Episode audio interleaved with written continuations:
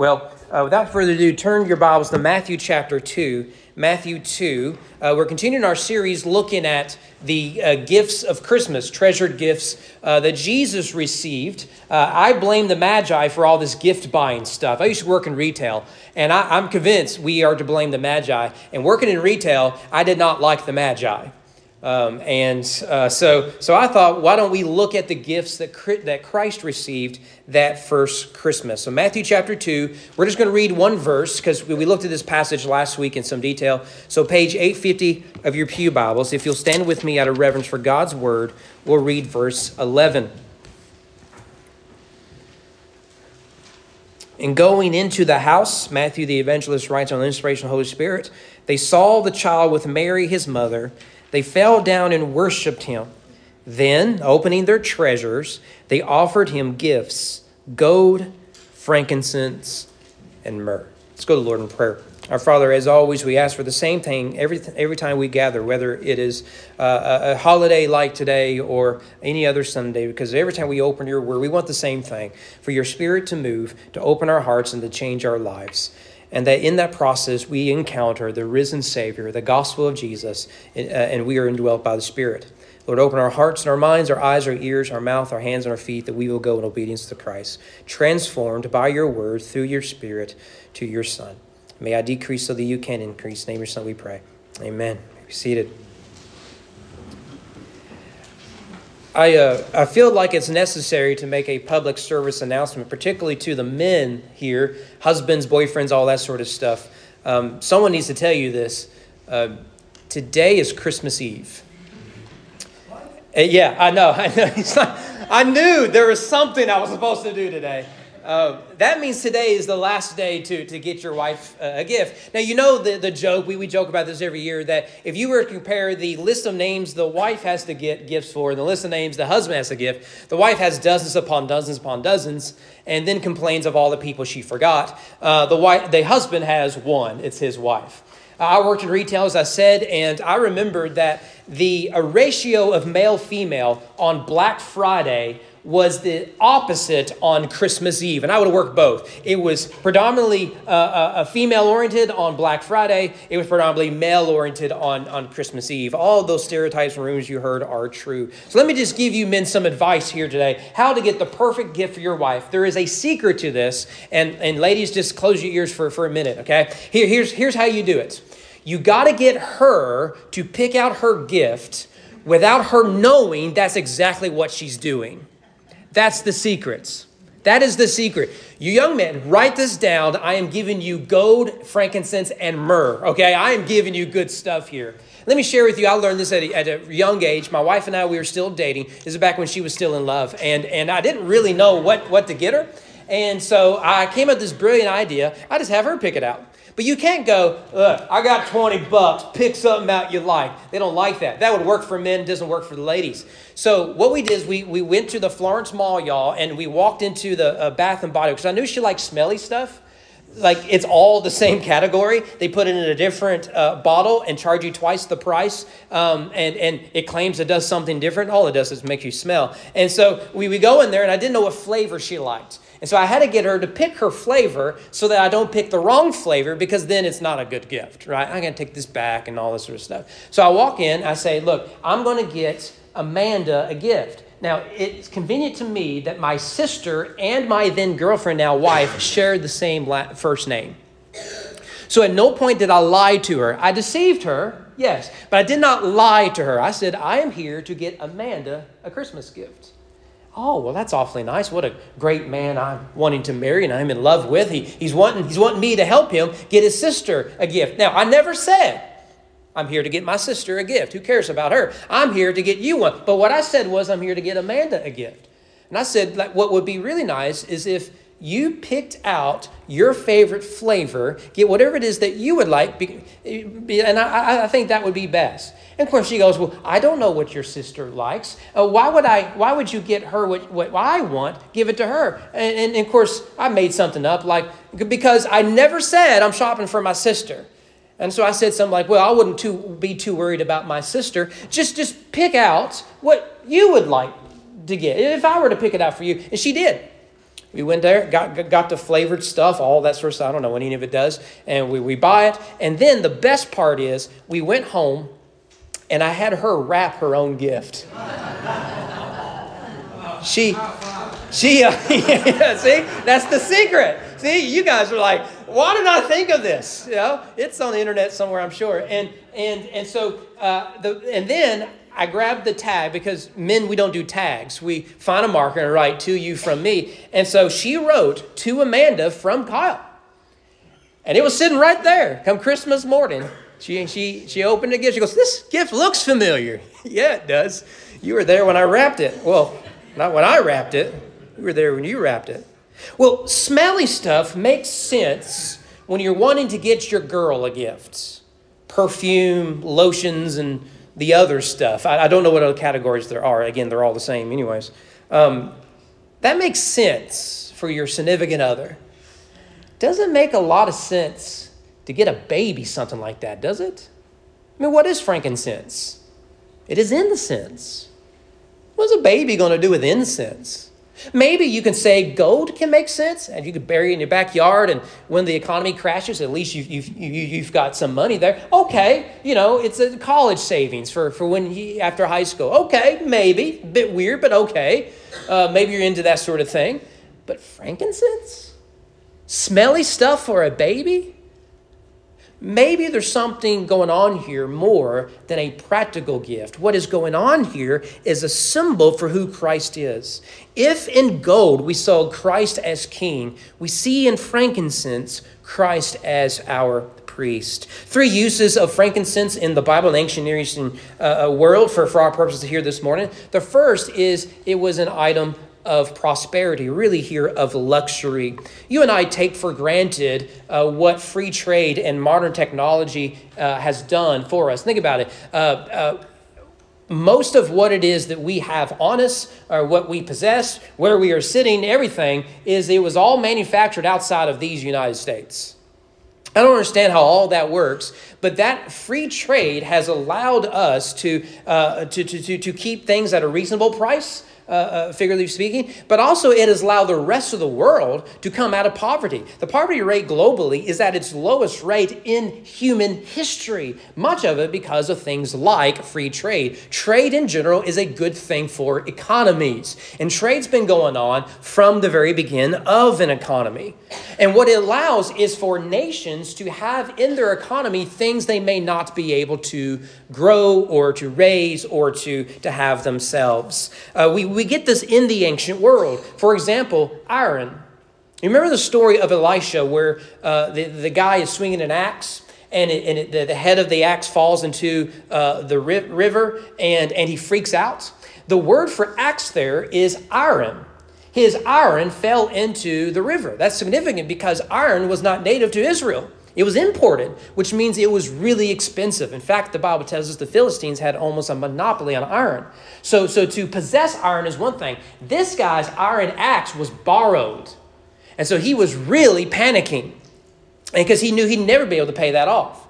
We could do something like that with frankincense. It fits this category of something that was not native to Palestine or Canaan, and thus it had to be traded from other nations. Let me just throw up uh, two verses here just to sort of prove the point. The Bible is very clear that where frankincense comes from is outside of Israel. Thus, it had to be uh, uh, uh imported from Amazon Prime. It took more than two days back then, uh, but for it to come. This made frankincense an expensive item. You had to make you had to put it on special order. It had to come from another nation to your front door. This is why frankincense, among other perfumes and other items, it plays a fairly prominent role in Solomon's love song. Let me give you just one verse here, Song of Solomon, chapter three. I could give you a few others. Um, uh, is what is that coming up from the wilderness? Perfumed with myrrh and frankincense so here, here what you have is, is, is, is, is a husband and wife in love, and, and, and they're, they're using, they're wearing perfume and aftershave. right? To, to, to, to enhance the, the, the, the emotions and feelings they have for one another. And frankincense is one of those. And so what you have here is a, is a luxurious item fit for lovers. That here is, is, is, is we, we wear this to impress our partner. We see something similar in the last book of the Bible when John the Apostle in Revelation is describing the fall of Babylon. Uh, whether that is Rome or a future nation, I'll let uh, uh, you debate that. And in chapter 18, they, uh, John shows the, colla- the economic collapse of Babylon. And, um, and so uh, he lays out all the expensive items they trade with the nations. Among them is frankincense and myrrh. So, like gold, frankincense, we could add to that, we'll see Lord willing next week, myrrh, was an expensive gift. This is not something generic you and I do all the time when we don't know what to get people. We get them a gift card to Starbucks, McDonald's, or Target, something like that. Right? We, we if you don't know what to get someone, gift cards will do. This is a little uh, uh, more expensive than something from the cheap bin at Goodwill or Target. Now, this is something uh, significantly more luxurious. So, what we have here is a wealthy ruling class of leaders traveling across borders to bring a gift to a toddler of expensive incense. You see, in the ancient world, frankincense was used for a number of, of, of, reasons. That would include perfumes, as we saw in Song of Solomon. It was used for cosmetics. It was also used for uh, medicinal purposes. Uh, we have some uh, uh, uh Roman writings, actually, that, that frankincense would be used for uh, cleaning wounds, stopping bleeding, and curing hemlock poison. It had a lot of purposes, but again, I don't think that's why the Magi are bringing this incense.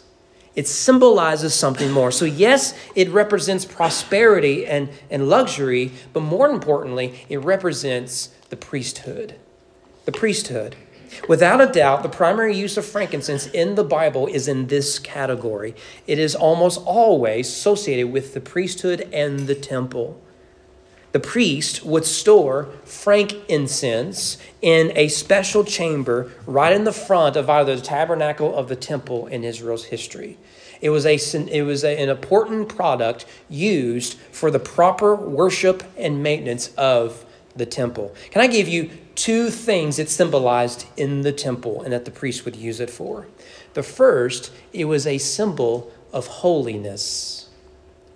According to Exodus 30, Frankincense was one of several spices the priest would mix to create a sacred perfume. And, and you, you can read it, particularly verses 34 to 38, if you want the whole list and how all of that works. The mixture of spices and all the other stuff would, would uh, uh, uh, weigh about 40 pounds.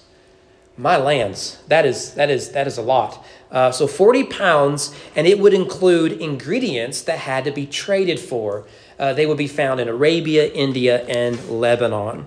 And they would distill it with olive oil and use it as the base for this sacred mixture. So remember, everything in the uh, temple had to be holy. And, and the way you made it holy is you went through a series of rituals. It had to be clean and spotless, and, and everything had to be marked and all that sort of stuff. The last act of declaring something holy was to take this mixture, which included frankincense and other spices, is you would go around and you would sprinkle it on the furniture, the utensils, the altar, the curtains, the walls, everything. You would just sprinkle it all over the place. So that when you entered into the house of worship, you were hit not just with the sight of everything that was beautiful, but the smell connected you with the presence of God who is holy. So everything had to be made holy in order for you to enter into holy space. And the way you knew it was holy was through this mixture of perfume. And frankincense was among the most prominent of, of, of, of, of the mixtures.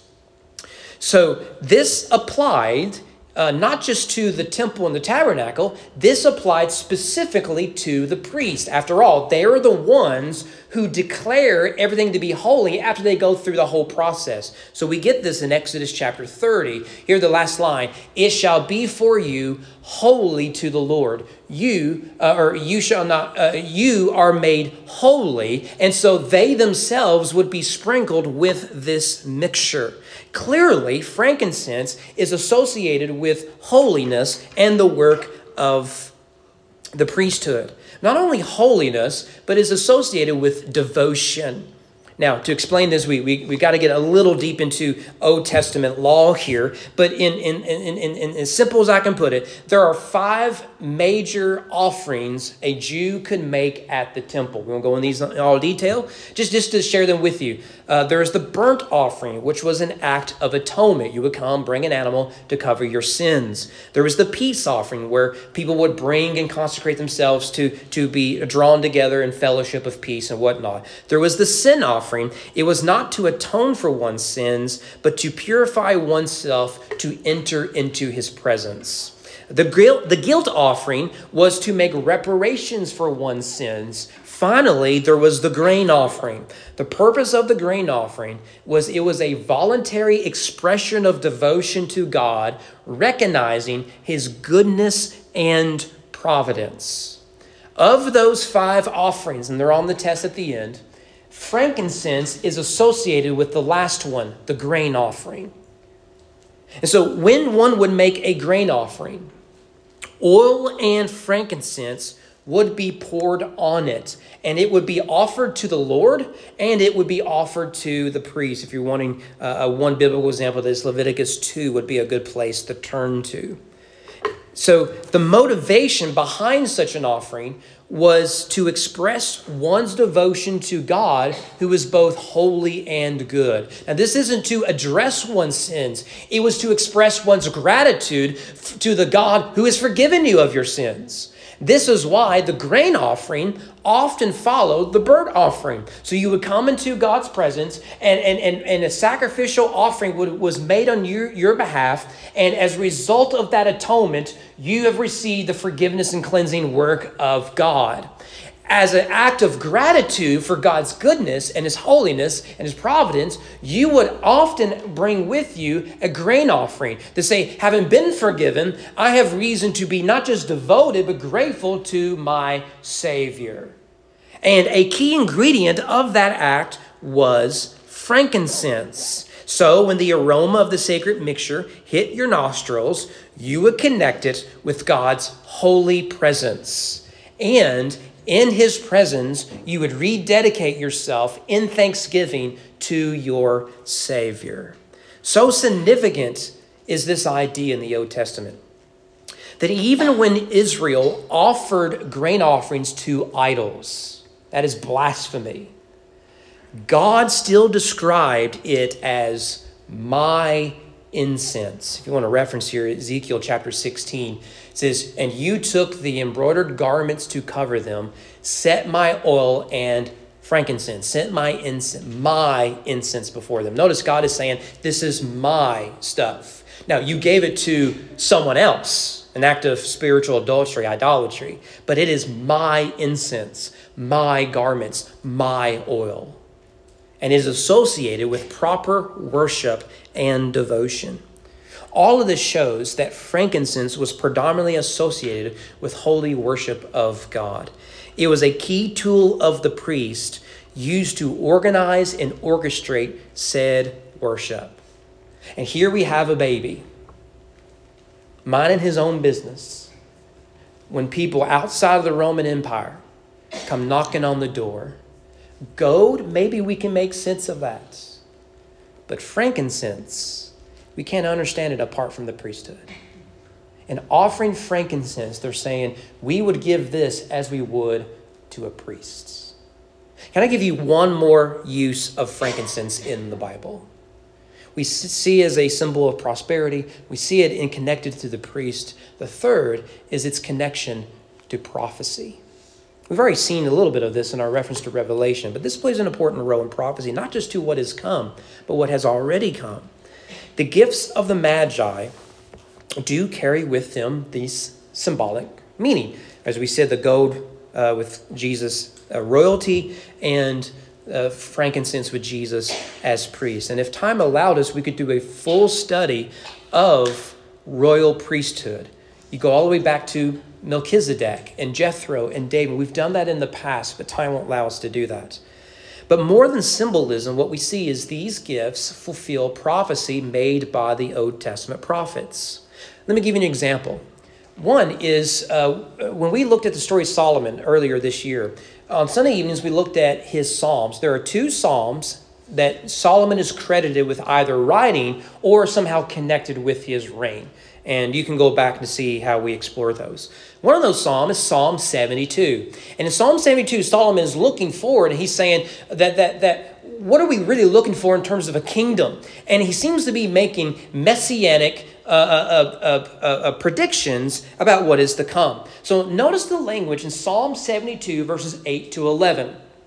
It says, May, uh, may he, that is this future king that the great Solomon is saying that our real hope isn't in David and Solomon, it's in the true and better David that is yet to come. May he have dominion from sea to sea, that is from the Euphrates River uh, to the ends of the earth.